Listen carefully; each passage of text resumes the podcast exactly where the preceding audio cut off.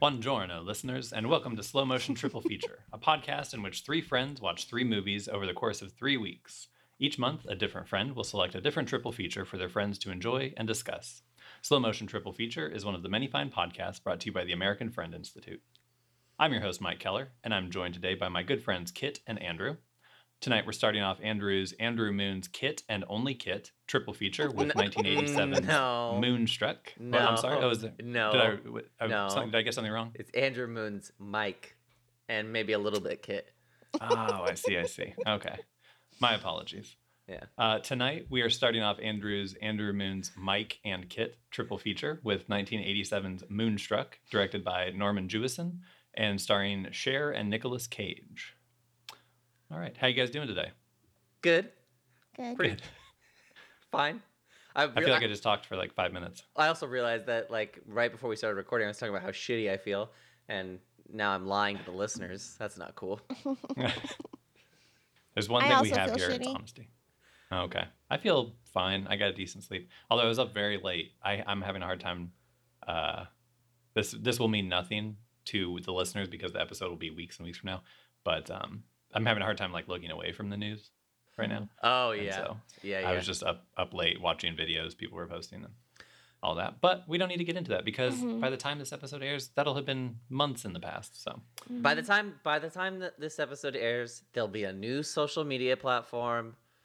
Uh, some there will be some new stupid thing that Donald Trump said. There will be Mhm. some new thing that everybody will be angry about, and Mhm. we can talk about that. We might be extinct. Or we'll all be dead. Let's just hope we get to watch a few more movies first. yeah. no kidding. No. and record kidding. ourselves talking about them, of course. Uh-huh. That's what it's all about. Mhm. um, well, so Andrew, because this was this is starting off your triple. Um, Yeah. Had you seen this film before? I have seen it before. So I Okay. um I had only seen I had this was one of those movies that I always knew was good, but it was still like one of those movies that I'd only seen in chunks on TV until maybe and Kit and I used to talk about it all the time. Um Mhm. but but I I don't think I'd ever like sat down, popped it in and watched it all the way through until maybe like a year ago, maybe two. Uh and yeah, I love I love this movie. I think it's really really good. I think this Yeah. this movie to me it makes it makes the way Kit and I talk about relationships and love uh more romantic than the way Kit and I talk about relationships and love, you know? Um Uh-huh. it's the way see, you know, I, I think I can't remember what episode maybe it was Titanic or something or uh Jerry Maguire we were talking about um uh we were talking about how, you know, like I didn't really believe their relationship uh, and then in a lot of like romantic comedies, like I have a I have an issue with people like falling in love in in in 24 hours or whatever. But in this movie, when Nicolas Cage tells Cher that he loves her, like I at the very least I believe him, Mhm. like no Mhm. question about it. And then when he Yeah. when he gives when he gives that speech to her uh, outside his apartment after the opera, like oh my god! I mean the line So many good speeches. there's so many good speeches the uh the whole script has like this amazing cadence to it that feels like a little bit you know magical but also not you know not divorced from reality uh and just i don't know everybody's so smart and insightful Ec- hmm you know everybody gets a everybody gets a moment even danny aiello Yes. gets a, gets gets That's what I said. I was like, the movie somehow has time for everyone Mm-hmm. and loves everyone, and they're all smart. They're all funny. Mhm. They're all like, there's a lot. Anyway, we'll get it. there are a lot of characters, and the movie is an hour and 40 minutes, and Mm. you get to know all of them. Mhm. yep yeah so i love this movie Okay. And Kit, you would did you have any other introductory thoughts? On you you'd clearly seen it before. Yeah, I think. Oh God, I was really worried wa- watching it last night. I was like, I might cry like through the entire episode. I don't know, like, I, because it's just I I might have to start saying that this is my number one favorite movie. Hmm. I definitely think it's So I you, think it's- so you would you would unseat Rise of Skywalker. Yeah. Okay, well, if I'm allowed to, I would. Like, if Rise of Skywalker has to be. People don't know me. They're not going to know what that means. So I can explain to the listener. Uh, there was some sort of blood oath Kit took that if, uh, and I won't spoil it, but if two certain characters did one certain thing in that film, that she would say it was her favorite. Uh, and so she actually Mhm. holds Star Wars in as low of regard as any normal person should, but she's obligated to say that she doesn't. Uh, but I do love Rise of Skywalker. Um, um, I think that this is a perfect film. I think it could be the most perfect film I know of, and I absolutely think it's the most perfect screenplay that I know. Um, and I have like, I do want to talk about my introduction to this movie because I think it's one of my most formative film memories. And I also read the screenplay last night. Um, My Like- God. what time Well, did you go to? because- We stopped playing video games at freaking uh, twelve thirty your time. yeah. And I watched the movie and then I read and then I read the screenplay and read the news a lot too. For, Um, the, for the for the listeners, Kit is trying to rub the sleep out of her eyes right now. Yeah. Um, but I remember watching this movie. We were still in our condo, um, which means I was probably like six ish. Um, and it was we were in my mom's bedroom on her bed with my mom. I don't remember if Sydney was there or not. Um, and like the room was all dark, and I had like a tin, uh, like one of those Christmas tins of like three different kinds of popcorn, which I'd never had before or since, but it was like, oh wow, this was this is a great idea, uh, and um, I knew that my mom loved the movie, and like my memory is like that my mom was like, you should watch this, um, and I'm sure I didn't really like. I don't think I could have really understood the movie, but like somehow I like loved it and like felt that kind of like how painfully romantic it was like even when I was like 6 years old um and like I've also realized over the last several years that I'm deeply suggestible when it comes to my mom like I remember every single thing she's ever said to me like and I like every opinion that she had or like taste preference that she would express I would sort of like automatically adopt except for like scary movies I could never do that um but like obviously she's also like 100% correct about this movie um and i just like i don't know i was trying to remember last night like what was the feeling? Because like like I, I remember when the guy when um the brother set talks about it's cosmo's moon like i remember seeing that as a kid and probably feeling like i'm gonna cry watching this but like i don't know why um and i think Cher's hair was like a really big part of the fascination like her hair is so amazing in the movie. Um but it was just like a really big moment of like uh falling in love with movies romance Cher and like cheddar popcorn like at the same all in one moment um and like just like wow like that like media can be this beautiful and like my mom can tell me what's good and what's not good. Um and it's just like truly one of the most perfect not just movies but like things that I know of I think like as a work of art. It's so unimpeachable and beautiful and miraculous and like and that's so much harder for a movie to be than for like a work of art like a just like a painting or a song or something because like a lot more people had to be really doing a good job. Um and i tried to like hi- I, I i also think like it like every line is so quotable and i started writing down what the good lines are and i almost wrote out like the entire script because like every line is so fucking funny and great and ugh anyway i this is like the best movie of all time in my opinion All right, Mike. Let's have it. Well, I hate it. No, I'm just kidding. um, yeah, no. So I had never seen it before. This is the first time I'd seen it. Um, I have heard you guys rave about it, Mhm. and so I think also two other romantic comedies that Kit is a big fan of are You've Got Mail and When Harry Met Sally.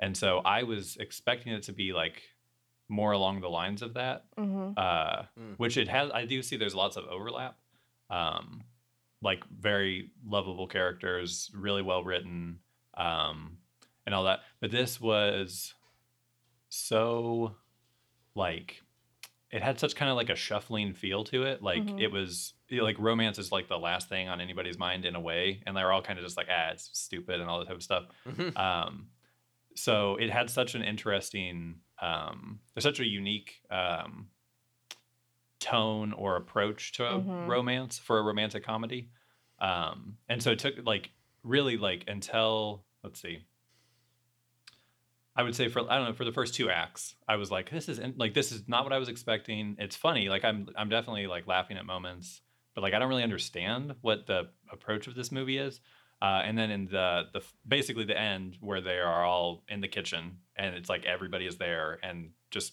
very I don't know kind of quickly resolving their or not quickly resolving but like um every like the the pieces fall in place for every Mhm. character. Uh, I really like that and I was like oh I kind of get it and I feel like if I were to watch it again which I didn't have time to rewatch it um I would be picking up more of the like I mean you're saying like all the lines that you like and stuff like that Mhm. um, but yeah, it definitely feels like like I liked it, um, and it feels like a movie that the more you rewatch it, the more you're going to like it. Mhm. But like the the scene where that like he's talking about like the moon, like how the guy brought the moon to him, and yeah. then he like looks, he's talking to his wife about it. Like, you know, I thought it was cool. Like I, like it was weird, um, but I I was confused by it in a way that like, um, now that I know how everything and now now that I know like what the movie is, I feel like if I were to rewatch it, I would be able to appreciate that scene and then a lot of other scenes like it more and get more enjoyment out of it. But yeah, so the first time around, like I did really like it. I think it's a weird movie. Like it's very different. Um, I can't think of like I really can't think of another movie that yeah. has that approach to That's what a lot of the- the reviews say said Yeah. for at the time. With that the tone is like very. I'm trying. to I wrote down a piece of Ebert's review. oh Um, yeah, I read that review. It was he, he, really loved said it. he couldn't exactly explain why Moonstruck feels so singularly captivating. The most enchanting quality about Moonstruck is the hardest to describe, and that's the movie's tone. Re- uh, reviews of the movie tend to make it sound like a madcap ethnic comedy, and that it is. But there is something more here, a certain bittersweet yearning that comes from comes across as ineffably romantic, and a certain magical quality that is reflected in the film's title. He wrote. Mhm. Yeah. So yeah, I liked it, but I still I still feel like a little like out of my league talking about it because I like for so much of the movie I was like, what is this? Like what is going on in this movie? You should watch it. Um, watch it again with Sarah. We watched it. She watched it with me on Yeah. Thursday. That's so Um, good. I also just like I watch it and I feel like I think it I think last night at least in particular, it like cuz I just wanted to like sob afterward and it I think it like devastates me like both because like god this is such a great beautiful sweet movie but then also like especially and reading the script like god what am I doing with my life like I feel like like Keats looking at the Elgin marbles or whatever. I'm just like, "W- why can't I? How could I, I should write something this good and I never will be able to? Like, what the? It's so freaking good. Ugh, I love it. I really another thing I liked about it was uh like the setting. Like it felt Mhm. it didn't feel like like a Hollywood. It didn't feel like they had done a lot to make it feel like a storybook, but like something somehow like Mhm. everything every setting sort of had like a glow to it. Like That's- and I think it's partially the characters are so warm. Mhm. Uh even though they're not. They're like sort of like rude to each other. I know. Like I wrote that too. It's like it feels grounded and real, and not like, like not as say like fairy tale New York as like when Harry Met Sally uh, is, Right. or and certainly as You've Got Mail is, which is like Right. that's no one's. That's I love it, but that's I assume not actually New York at all. But like there's like the the liquor store that she go that her- that she her uncle owns is like that's just a place, but it's also like amazingly cute and sweet. And then his shop, obviously, like that could that scene could be set in the 13th century in a way. Right. But So I, when I, you go back to Sicily, oh, Mhm. I was gonna say, I Go ahead. also I also feel like part of it is that they don't make like a big deal out of a lot of the locations. Like, Mhm. uh, yeah, I guess it's Norman Jewison in a way. I just feel yeah, I just feel like there he's so zeroed in on the on on the characters, like even just like in how tight the camera is on Mhm. things that it doesn't like I don't I can't think of any time when it was just like uh ah, I'm gonna pan through this bread shop. The the house though, Right. except the house, which like yeah, I could see there that. when but that's- she I feel when like she goes to see her father mm-hmm, and to tell her to tell him she's engaged. mm-hmm. There's a, actually a lot of shots where it's like the camera stays with the character a little too long Mm-hmm. and I love it. And like when she goes home and the house is all dark and her dad is asleep listening to Vikki Carr, which is like that's a brilliant introduction to that character. That tells me so much about that character that he's listening to. It must be him, but like asleep in a chair. It's amazing. And then when sh she's like gonna get they're like gonna get a drink and he gets up and he walks through the dark dining room and it's just like his back silhouetted as he walks through the dining room and it's like I don't even know why we're seeing this. I don't feel like another director would show me this, but somehow it's like it adds so much just to watch him walk through this empty dark house and then like the last shot where the camera pulls away from the table and is just moving through the house really slowly like Mhm. that made me cry like more than anything else in the movie for some reason like it's I and I can't explain why, but it's like the way that he treats that house. But you're right, like the bread shop, like you don't. There, the movie's not like proud of the bread sh- of the bread shop set or something. The, It's it's the not like IM look how cool this set is. the IMDb trivia is super cool. Is super proud of the bread shop. Like that bread shop is in every single. It, it, it's it was like a real working bread shop, and the owner wouldn't shut it down. Like it's it's built into like the making of lore of the movie. But yeah, just all that to say, like yeah, the director just treats it like another thing. Mhm. Yeah, Norman Jewison has a very what an amazing, strange. It's it's he's been a part of so many like iconic things that are so different. Like hmm this this which is like I think maybe the best directed movie I've ever seen. So does he. he thinks that too. This is his. This is his favorite movie that he's made. Great. Yeah. But then also In the Heat of the Night, the Mhm. original Thomas Crown Affair, hmm Fiddler on a Roof, Jesus Christ Superstar, and Rollerball. Like, what? And it's like, oh, you what? did rollerball? Yeah. Yes. That's crazy. but like with people, isn't that crazy? And Jesus Christ crazy. Superstar, which is like, Jesus Christ Superstar could not be more different. From like, it's hard for me to understand directors who aren't like, like so many. I feel like the way we look at film right now, anyway, is like, oh, I I know this is a Martin Scorsese movie by looking at it. I know this is a J.J. Abrams movie. I know this is a Christopher Nolan movie, and like, Mhm. you could watch all. If you watched like those six movies, like, you would never put together that they were done by the same man, but they're all like they all have their place in in popular culture. Mm-hmm.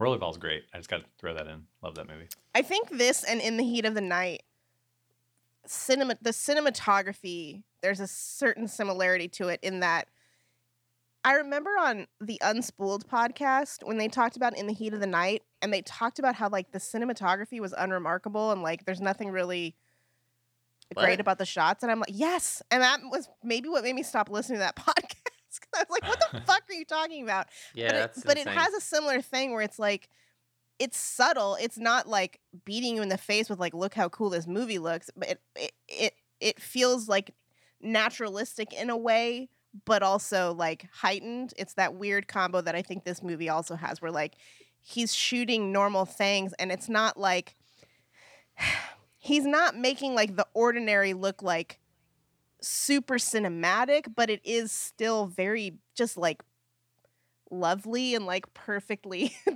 done. I don't know. It's weird. He's Does he use like?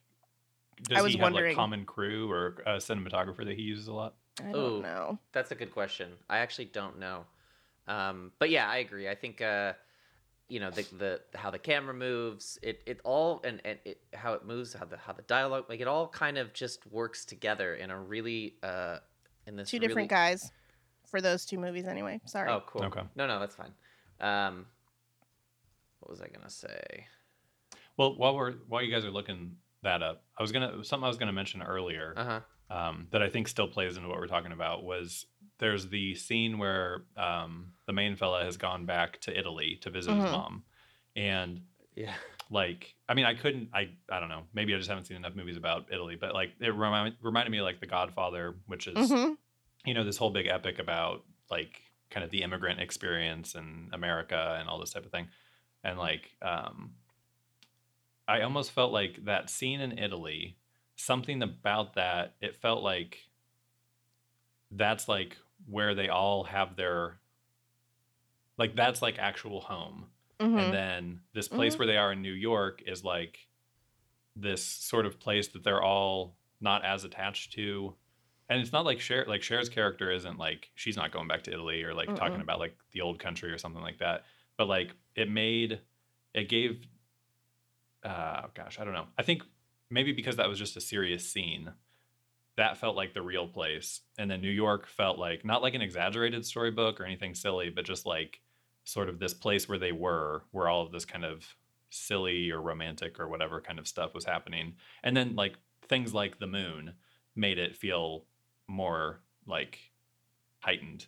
And then also just the way like when they go to the opera, how beautiful like everything there like you know they're clearly like in love with that building like the way that they're moving Mhm. through it and filming it um and the house Yeah. like it's just like but also the house like even though we know like generations have lived here and stuff like that like um i don't know. It still felt like i don't know. They weren't super attached to it and i guess maybe that's because like when she's at the table with her mom her mom's like oh we'll sell the house. If you're not going to take the house we'll sell the house or Mhm. yeah, if you're, if you're not going to live here. So i don't know.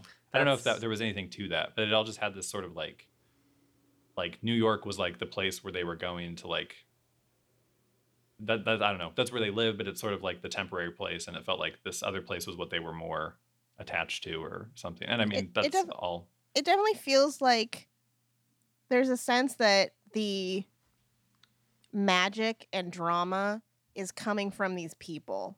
Like Yeah. they are dramatic. They are like the way that they look at everything makes it like and I mean, I guess that is like the ethnic comedy piece of this is like they're all Italian, they're crazy, but Mhm. like, they're, but they, um, like Nick. oh God, the movie's so funny. Like, I don't know how to talk without like like reading. Like, it's the lines are so, but like the way that he, eh, the way that everyone thinks about luck and you know bad luck and Mhm. and all that stuff is like what makes it.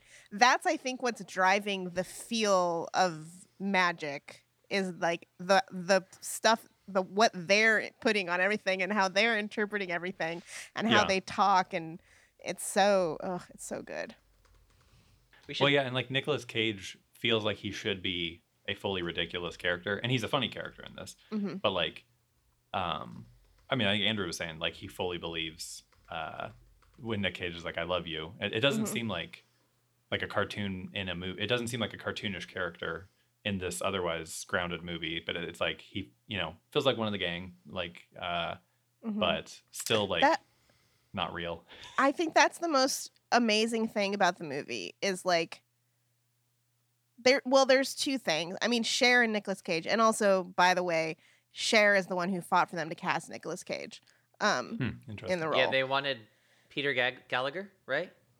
Can you fucking imagine? Uh no, I'd jump off a bridge. It's insane. That is horrible. Um I Also- mean no disrespect to Peter Gallagher who seems like a nice man, but God. Yeah, and also he's Nicolas Cage is 18 years younger than her, which is like, wow, like that's crazy. That's just weird to me. To Yeah. not that that's, I mean, yeah. Even in reality, it's like, oh, you notice when some when a when a when uh, uh some like a somebody is that much older than their significant other.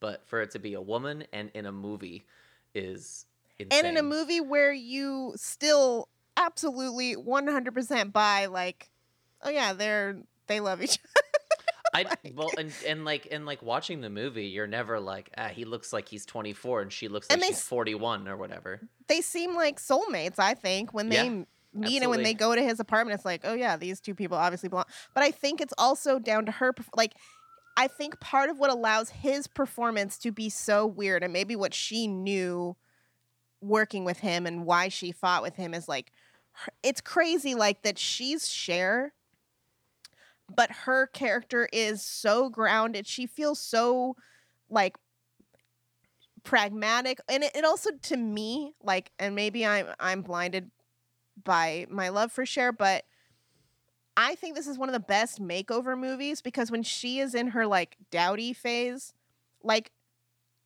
it's even though all it is is like this movie is really a testament to the important of uh, importance of eyebrow shaping because I think that's basically the number one thing that changed is they and her eyebrows aren't even thin they're just a little less bushy and like she looks completely different like but like it doesn't feel like they she's all that her. Like when she has her hair like that and there's a little bit of gray in it and her eyebrows are bushier and she dresses differently like to me like that's not Cher that's like this woman and she is so like the character is so such a realist and kind of like obviously has kind of given up on the like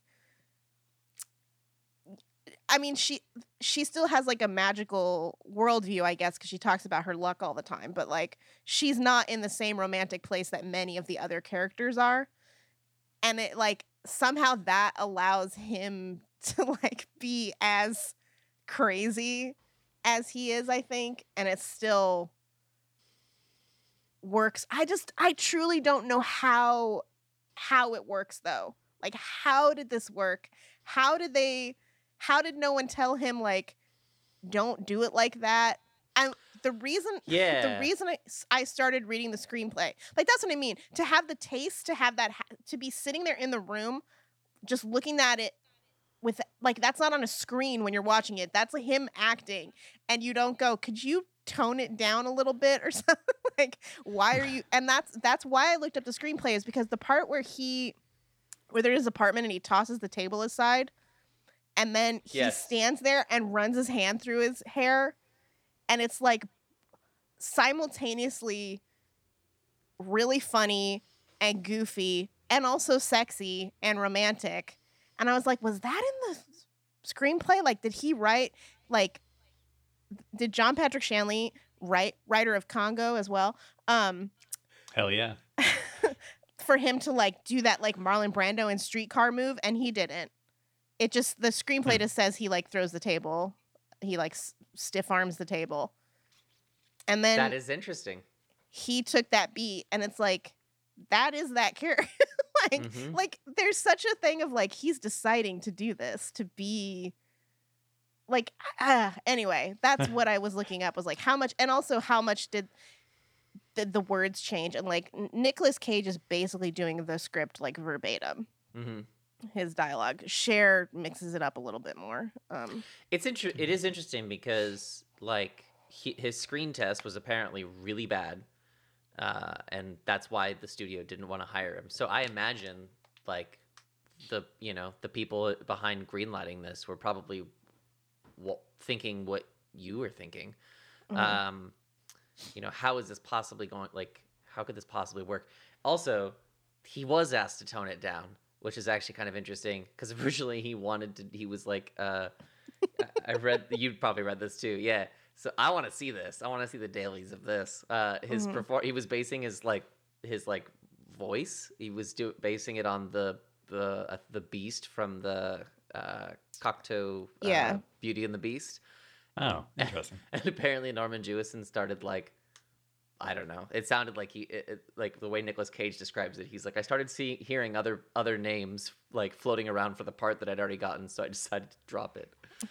but it but it still is like I see that in the performance for sure. And it makes sense. Like with with who he's supposed to be. Like, yeah, that is the beast. And then probably another f- you bring up Rise of Skywalker, and what did I compare Rise of Sky? I've said Rise of Skywalker is Beauty and the Beast. And then this is also Beauty and the Beast, and I also Mhm. love this. My Mm. two favorite films. Wow. but and yet I really don't much like the Disney Beauty and the Beast, the cartoon or the, the cartoon. CGI? What's that? Well, I I don't like that one either, but yeah, the Yeah. cartoon I don't really like. Interesting. I'm so interesting. But like there there's no bad guy in this movie. Like everyone is sweet, everyone is No. good. Mhm. even Yeah, like like. There's no even villain. like John Mahoney, The setup is like, insanely efficient. who's, who's probably the closest I think to being a bad guy. Uh, like, but they don't they don't spend like really any time on like villainizing him at all. Like, I think I think everything that's bad about John Mahoney's character goes out the window as soon as Olivia Olympia uh, Dukakis like Olympia laugh- Dukakis, yeah. yeah. as soon as she laughs at him, Mhm. you know like the way she the way she treats his character it totally informs how we should treat his character and so we do Well, yeah, like everyone in the movie is kind of doing the same thing. mm-hmm So like yeah uh, there's- Yeah, well, I feel like I think that was part of why I was so like on the fence while I was watching it. Is it feels like it should be much bigger drama that like everybody is kind of two timing everybody. yeah Um, i can understand but they're all just kind of like, eh, you know, eh, and it, not like in a weird way where they're like, uh, I don't know, encouraging of it or anything. Like they all kind of like know, like, eh, probably shouldn't be, but it's fun. I need a little spice or something. I don't know. So it was weird, but then I like the way it ended so much. yeah i but- I, I don't get the sense like coming out of that ending scene that that like that like the conflict didn't have any weight to it you know right. but then But but nobody was like crying or screaming at each other. Like they all kind of just like, okay, so this is the way it's gonna be. And but so yeah, like it, it definitely mattered.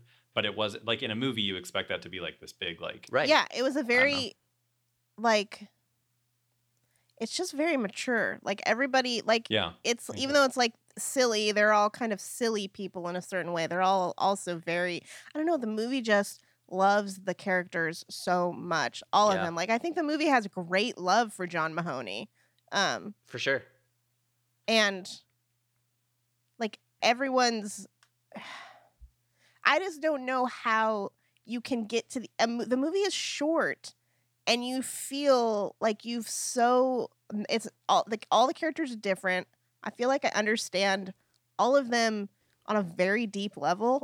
like like I know very intimate things about like each character like I, the dad, the mom, John Mahoney, Nicolas Cage, like even even um Danny Aiello gets like the very important scene with Olympia Dukakis. um and i love that scene yeah, Wait, which one is that? Who's that? where where she's like, "Can you tell me why men cheat?" And he says, um, he has the speech about Adam and Eve in the Bible, okay. and then she says, "But then why do men need more than one woman?" And he says, um, "I think because they fear death." or maybe because they fear death. And she goes, "That's it, thank you." I and love- then she I- says uh, to uh, the dad, she's like, "I just want you to know yeah. you're gonna die no matter what." i And love he that says, too Thank you, Rose. i love that too because she had said that earlier in the movie um hmm you know that's why men chase women Yeah. and so he's just he's just affirming her but i love the way i love the way he delivers that line because it's almost like it's almost like passed down from god through dan aiello to Yeah. her like it's not Yeah. it doesn't it almost doesn't feel like so, like his own original thought it's just like a sign right because he gives this he does this whole thing about adam and eve which is just like i'm rolling my eyes and kind of laughing at him and then he says this one little profound thing that sort of it feels so much more a part of just like the sort of uh, magic of the movie than it does necessarily his character specifically um anyway i was just noting that uh, It's Mhm. such an I it's such an efficiently set up film too because like in the first 5 minutes, I think she takes him to the Danny Aiello to the airport and he says, "I need you to go to my brother I need you to tell him we're getting married and I need you to get him to come to the wedding. Mhm. And like, we've barely had time with this movie, and I've seen it a bunch, so maybe that plays a role in it. But I feel like the way that that conversation goes, somehow you understand like this is a commission. This is like the quest. This is the call to action. Like you must go to my brother. You must, and it's such a small thing, and it's just Mhm. between like an engaged couple, but it somehow ever. I- I mean, part of it is Danny Aiello for sure, but like the way he delivers it is it like it really gets across like this is important. Like this is very important. And then like having the woman cursing the plane also like Yeah. ha- like it's funny but it also gives you a sense of like okay this is the kind of people these are like this is what this movie's gonna like Mhm. everything is extremely important to everyone and it is weird. It is like a weird thing to be like, Mhm, hey, go meet my brother that you've never met and mhm. and and patch up, you know, our relationship for us. Mhm. Um and I think I think I would have a hard time believing that if like believing that that would happen or anybody would ask that if they hadn't set up Danny so well. Uh Yeah.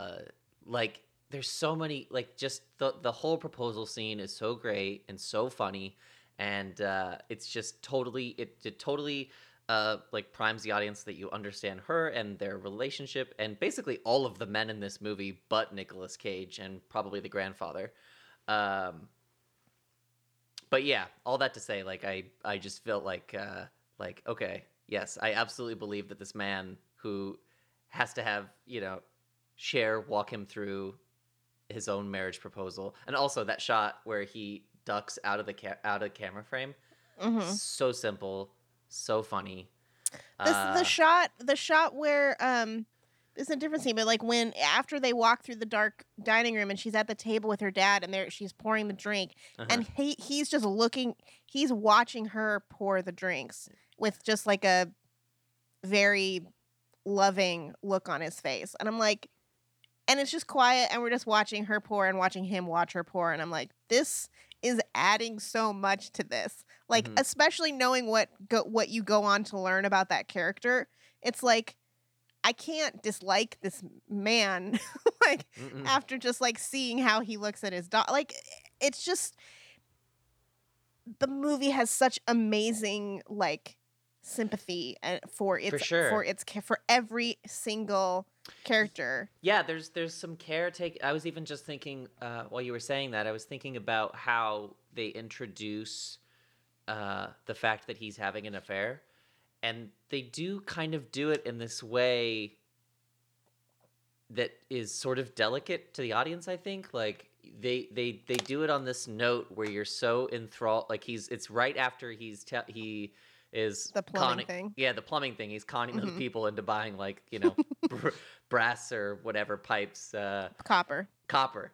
And it's so I love that scene so much. But then it- Mhm. and then it just transitions into him telling the story about it, and you're sort of like you're so on his side at that point hmm uh, that the fact that they're all the camera's also moving to reveal the other woman.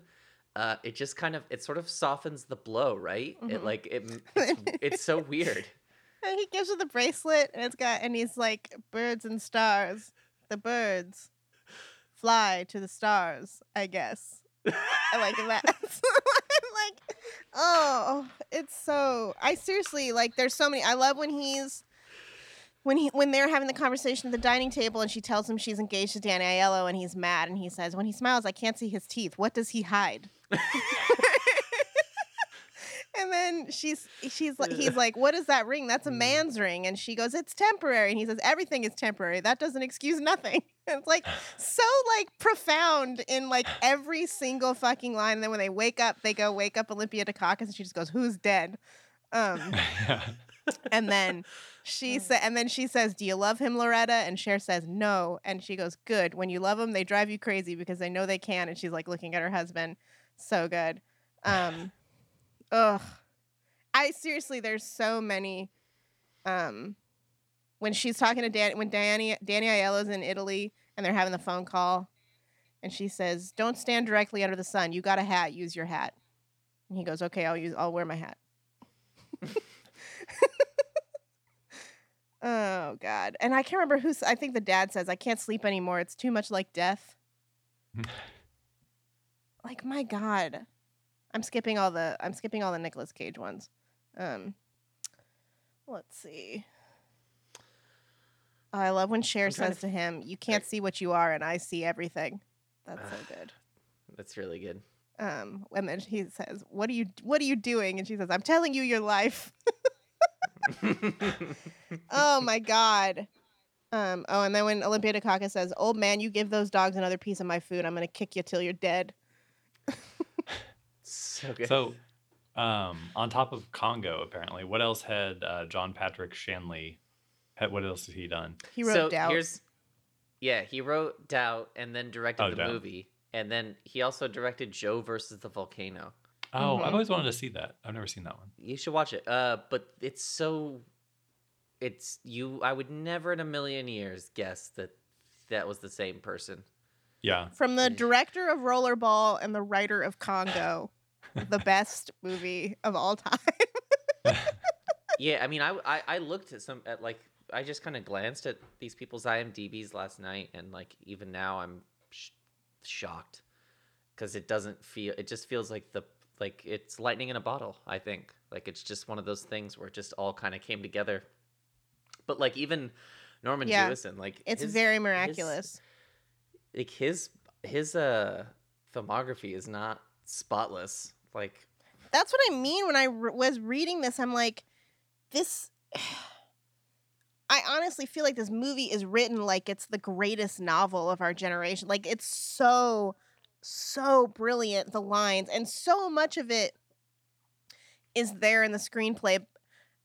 But at the, like, for instance, the funniest line in the movie to me, in what I think is probably my favorite scene um in like all of cinema i'm guessing is after i think the the scene where johnny where ronnie is introduced is like one of like it's just absolutely perfect but the funniest line is when the girl says the um who is what's her name? He's telling her to go get the the um the knife and bring him the knife which is so fucking funny. Oh man i Um, love that. Uh but with a shop girl she was in love with him. Yeah when Yeah. she says this is the most tormented man i have ever known. I am in love with this man. He doesn't know that. I never told him because he can never love anybody since he lost his hand and his girl and that's like exactly as it's written in the screenplay. And it's so weird. And like but obviously they got it. Like they understood like i don't I, I mean reading it it makes me laugh too but i still feel like it's a leap to go from like to like know how to handle that. And i mean that is like it's so i laughed so hard like i was wheezing like when she said it. Like it's so because i always remember the no ronnie like that part of it. It's like i won't do it. Like that always makes me laugh but i forgot i, I forgot about the kicker. So good. Um oh my god um chrissy that's her chrissy over by the wall bring me the big knife no ronnie bring me the big knife i'm gonna cut my throat and Cher's like, maybe I should come back another time. And says, no, I want you to see this. I want you to watch me kill myself so you can tell my brother Johnny on his wedding day, okay? Chrissy, bring me the big knife. I tell you, I won't do it. She won't do it. Do you know about me? And then the one of the girls goes, "Oh, Mr. Cammareri." Like it's so clear that they're all in love with him. Like they don't just think that he's crazy. They're like, "Oh, this is so romantic." Um and I love his fucking explanation for like why he hasn't spoken to his brother in 5 years. It's so clearly not his brother's fault at all. no Do you know about Do you know about me? Kay, nothing is anybody's fault, but things happen. Look, this wood is fake. 5 years ago I was engaged to be married and Johnny came in here and he ordered some bread from me. And I thought, "Okay, some bread." I put the bread in the slicer. My hand got caught cuz I wasn't paying attention. Well, the slicer chewed off my hand. It's funny cuz when my fiance fiance saw that I was m- maimed, she left me for another man. And Cher goes, "That's the bad blood between you and Johnny?" and he goes, "That's that's it." And she goes, But that wasn't Johnny's fault. He says, I don't care. I ain't no freaking monument to justice. I lost my hand. I lost my bride. Johnny has his hand. Johnny has his bride. You want me to put away my heartbreak and forget? Oh my God. That's like the funniest shit. I do. I did think I was like, I'll probably use that line again, like when I'm upset about something. Like, I'm not a monument to justice over here. I, I say I lost my hand, I lost my bride all the time. Yeah. um oh it's like and the comp the the emotions of that scene are like so complex Is like I don't he doesn't come off as purely a joke. Like he's hilarious. But also really hot and which is a thing. Like that's he he at the time it was also considered hot. Like it's not like like the weird combination of like his body is amazing. He's like gorgeous in his weird freaky way.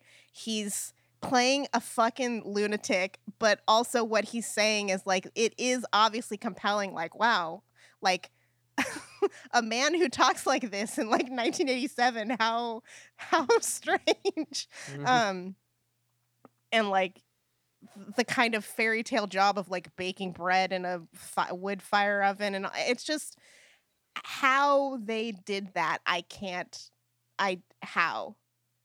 Like it's such a perfect perfect amazing weird scene that i just like i don't know. Maybe there's a reason that like i'm probably this movie is like the most similar to like fiddler on a roof of like the movies that he's done. I've never seen Fiddler. because that's also just like in fact it's very similar like in fiddler people feel like an older married couple sing songs about like do you still love me like is this are we just like like and it's you know an ethnic kind of musical comedy and all the and you know um maybe that's how So I thought of something when you were talking. Mhm. Do you do you know um, Nicolas Cage at this point in his career? Like, had he had a breakout role, or was this his breakout role? no, he I had been think in uh, this- Valley Girl. Valley Girl before And- this. and Oh, also um peggy sue got married i think Yeah. i think Yeah, that was 86. I feel like that's probably how he got th- this, or why he was considered for this role because it's sort of similar. In fact, they're all three of them are similar. Peggy Yeah. Sue got married, Valley Girl, and this, the kind of character he's playing of like an outsider weirdo who's like has to also be very romantic in a way. Uh, That's interesting. that was like his thing. That's it. That must be. I mean, because I know his. uh He didn't want to do this movie, but his agent told him that he like had to, Mhm. um, and uh, he just wanted to make like, as he described it, just like punk movies basically. Uh, and he does follow this up with Vampire's Kiss. So uh, this is just va- like he, I guess he read the script and was just like, I don't want to do this like romantic stuff or whatever. But obviously, Oh. you know, glad that he did. Interesting. So speaking of the actors, um, was this like Cher's breakout thing, or had she been in Mask before this? or- Yeah, yeah, Mask was she'd been before in. Mask. She'd been in Silkwood. Um, Okay.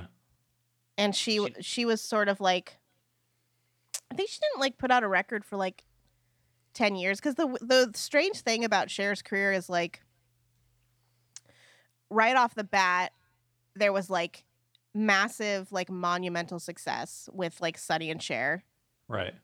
and then even while like the Sonny and Cher show was on and then the Cher show like her records were she didn't have like any successful records in like like after Dark Lady. It was a long time and I actually cuz I saw Cher last February in concert and so to like prep myself for that, I listened to like ev- her entire discography and anyone out there who ever listens to this listen to bittersweet white light. That's like one of the best records i've ever heard and it was like a huge flop like totally did nothing but it's like amazing. It's like phil spector well phil spector trained sonny bono. Um so like sonny bono is being like very phil spectory. The songs are really anyway it's super super fucking good. But like she and then like i listened to her they tried to do before she like figured out 80s Cher which was like around the same time of this movie um with I think what is it, Heart of Stone or something like that, where where it had like if I could turn back time, like it had that, and it had other like Michael Bolton pen songs that were like, oh, Cher should be doing power ballads. They were trying stuff like, what if Cher was new wave, and it like sucks. It's so bad. Like they tried to do disco Cher, it didn't really work. Then they tried like new wave Cher, it was really bad. So like she her like music career was really on hold, and she was really concentrating on acting, and she was like she wanted a fucking Oscar, like. Like she she was like i need to need to prove that i can do this and she had like meryl streep was like a big champion of hers like they're very good friends and um because they Oh, work together and She also I made think, three movies in 1987. yeah she was like the- really trying Yeah, the bulk of her film career is the year 19 like 85 to 87. Mhm. She did she did uh well I guess 83 to 87. She did Silkwood, Mask, Witches of Eastwick, which is such a weird movie. i uh, love that movie it is weird as fuck Yeah, I like it too. Um Suspect and Moonstruck, and then she doesn't Yeah. do anything until Mermaids. she oh, um Mermaids is good. and she got really good notices for mask too like she I think won at like s- Cannes or something i don't know Yeah. she got That was like um, a passion project. Yeah, and then and then that did, she didn't like get it. She was pissed that she didn't get like Oscar nommed for that or anything. Um, so, so this is the interesting thing about Moonstruck to me. Uh, another interesting thing is like it's it's it was such a success. I feel like we don't talk like as like people like we don't talk about it in the same way we talk about other movies that were huge Mhm. successes that everybody loved. Um, like it does feel like kind of forgotten in some ways. Um, but uh, it's just interesting to me that like nobody like while they're like we're you know we're sitting here and you know you're reading all these lines or whatever and they're so great and we're laughing and we're enjoying but it's just funny to me that like while they're making this movie like they didn't like norman jewison apparently knew it was going to be good but uh like Cher thought it was going to be a dud uh Nicolas cage didn't want to be in it mhm. uh olympia dukakis had no idea like you know. also won an Oscar for it. Yep. Uh, Yeah, she was she was a stage actress living in an apartment, and her kid was going through school on credit cards or whatever until she made this movie, and then from that point on, she was able to put all her kids through college. And she's like Yeah. 15 years older than Cher. Well, so hmm aside from the script, do we have any other notes, um, like story or any other? Um, I think I Uh. would. I just like. I really like how, uh, specifically how he, Nicolas Cage stands out apart from Danny Aiello. Like, Yeah. he's yeah he's loud and passionate and kind of crazy and I, I love that whole opera scene where they're Ugh. both in you know basically in tears watching the opera and Belongs uh, to the subgenre of women watching opera and crying. Um, yeah yeah. I made a list then- of some movies that feature that. Uh, Birth, Margaret, there's al- Pretty Women, Little Women, kind of. Life is Beautiful, Mildred Pierce. I actually I did. I was like, I feel like there's a, a thing of like, I've never seen the opera before, like in, in a movie, Mhm. and then they go to the opera and they're like, eh, whatever, and then they finally like something clicks and they get it. And I've never had that moment with opera, so I but um opera's like the one genre of art that I do not like, but watching this, I was like, I'm gonna have to try again. And La Boheme specifically, which is what they're watching, was the thing that made me go, "This is not for me." yeah, I just never understood. but uh yeah and I, and I like i like when they're like walking out during intermission or whatever uh and they're in the lobby and he's just casually talking about the giant painting Oh, over their heads or whatever So i love funny. It's so funny when she says, "I think it's kind of gaudy," and he goes, "Well, he was having some fun."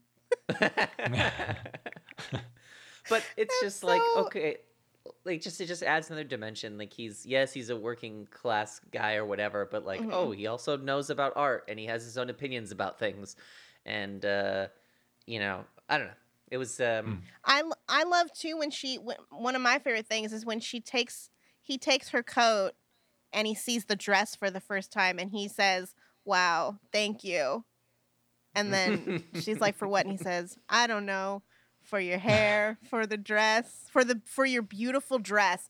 That is a per- just saying for your beautiful dress. It's like it's strange because it kind of defies you're not supposed to say that to uh, like the rules tell you like don't like when you compliment a woman's beauty don't say like your makeup looks great or your dress looks great just say you look great but like Mhm. I love that he acknowledges the work. Like he he is acknowledging that she did this for this date. Mhm. Um it's so sweet. It's so and and as and he's clearly like a man who he's so as, appreciative of like aesthetic artistic choice like you know like he I think he probably really likes that she made herself look a certain way to go to the opera. That feels like his kind of thing to do. It's so great.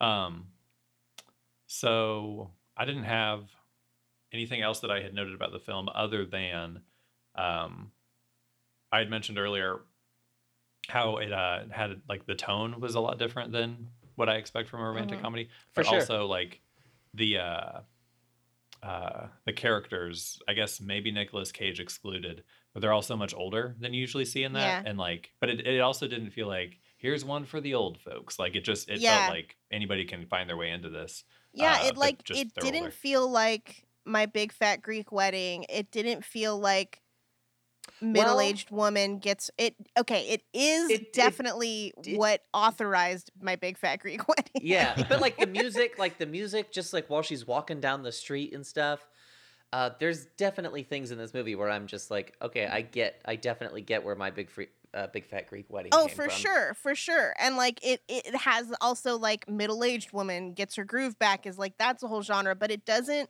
fall it it doesn't feel like a part of the same tackiness or like no. Like they're so they're such a self-aware like big fat my big fat greek wedding it you never don't feel like you're watching a mo- that's it just i feel like i see someone standing there like saying this is and here's a funny thing about greek people and like yeah here you- this woman you- is getting a makeover and you- like sh- you're you're never not aware that you're watching a movie with joey fatone in it right Yeah. right Yeah. like it feels so much more classic it doesn't it doesn't i guess it doesn't like like yeah Cher is 37 and yeah she's like a widow but you Mhm. also i think feel like she's looks like she shouldn't have gray hair yet. Like she doesn't seem she seems like she's acting a little too old in a way like Mhm.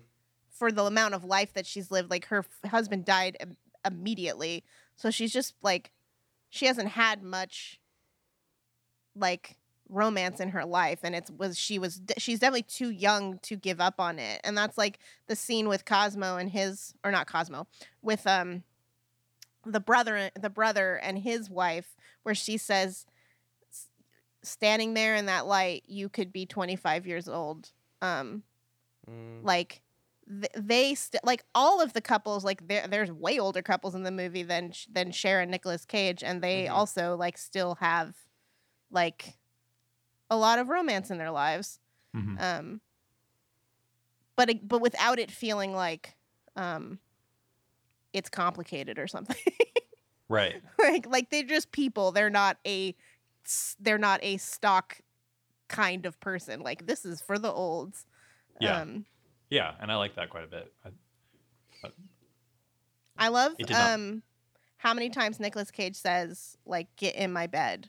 Like the way he talks about his bed. He says Yeah. that in two different speeches. He tells her get in my bed and then when he picks her up he says and she's like where are we going? And she says he says to the bed.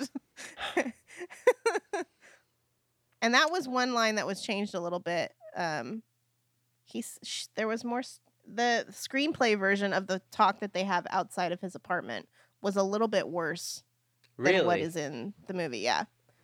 interesting Um. Yeah, it's it's it's better because God, that is that is a really really good speech. I love when he says, "I don't care if I burn in hell. I don't care if you burn in hell." Ugh, it's so good. The past and the future is a joke to me now. And just and like, what does he say about like that love love ruins everything? Mhm. like love Yeah. doesn't make anything better. Love ru- it's it's so the movie is so freaking deep. Like cuz it's not like what people say no matter whose mouth it comes out of, like it's also true. Like Nicolas Cage is trying to convince her to come upstairs and have sex with him, but he's still saying the truth. Like he still feel like he means what he's saying and it's also accurate.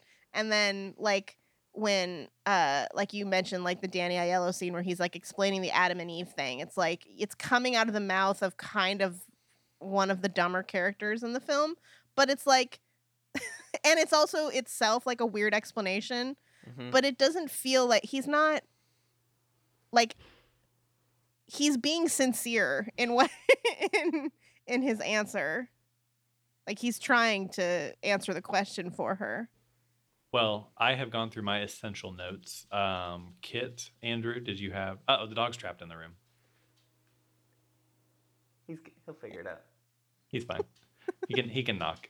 Um, so I guess one other thing. This was nominated for Best Picture and Director. Uh, so Cher won Best Actress. I gotta help him. Uh, Olympia Dukakis won um, Supporting, Mhm. and then it won Best Screenplay. So I Which guess they used like- to call it.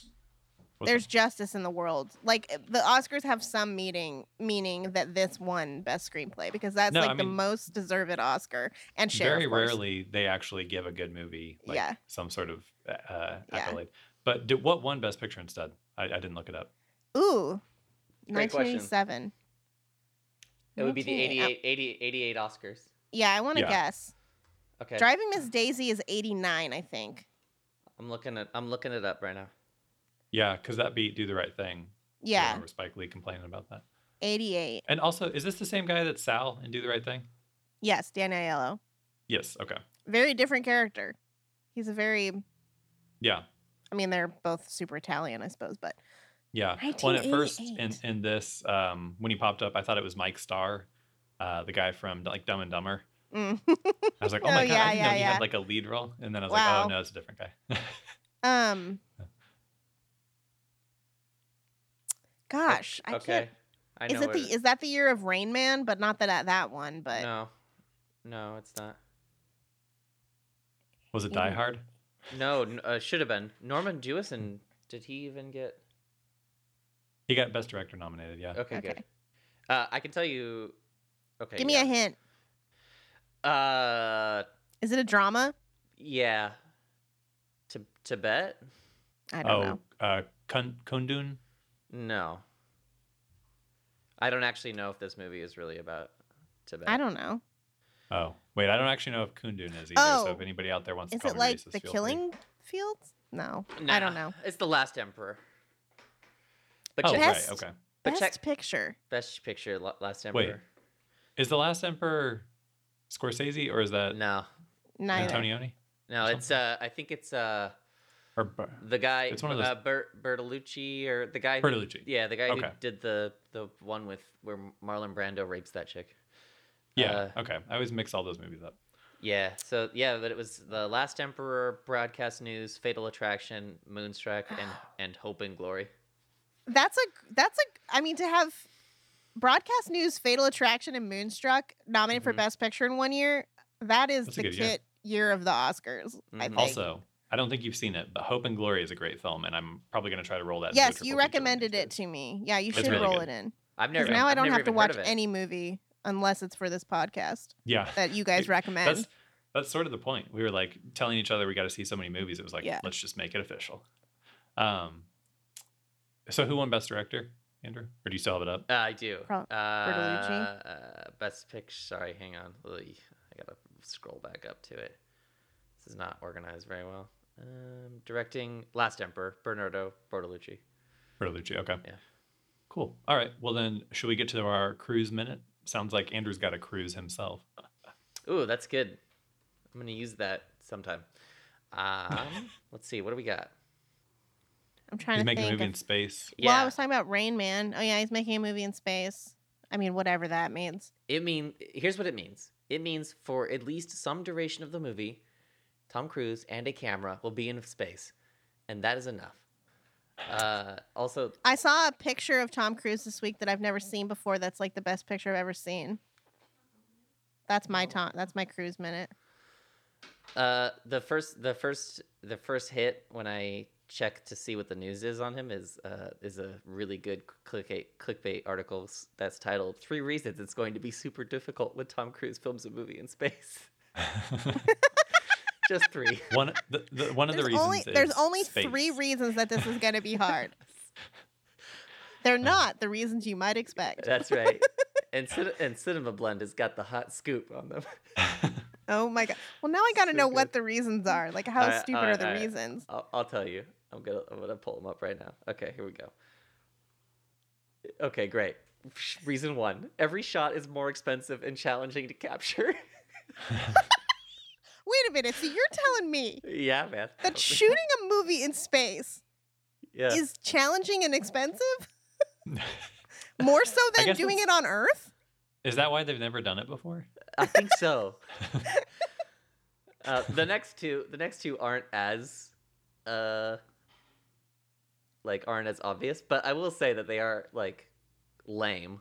Like the next one is the International Space Station is an audio nightmare.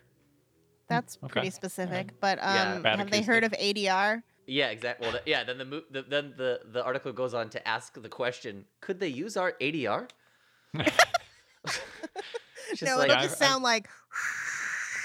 Yeah, exactly. The whole time. Yeah, the in, it's just gonna be like a, it's just gonna be like Tom Cruise like doing this. It's just gonna be like, "Hello, I'm Tom Cruise." I've Uh, heard that in, in outer space the acoustics are so bad that nobody can hear you scream. I've heard that too. Oh wow, yeah. Yeah. I've heard that too. Um, yeah. So th- so so after after the article asks, could they use extensive ADR? It asks, will the movie not be dialogue heavy? Yeah, maybe they just don't have any dialogue. Then Yeah. you know you can just listen to fans whooshing the whole time. Man, Problem solved. it?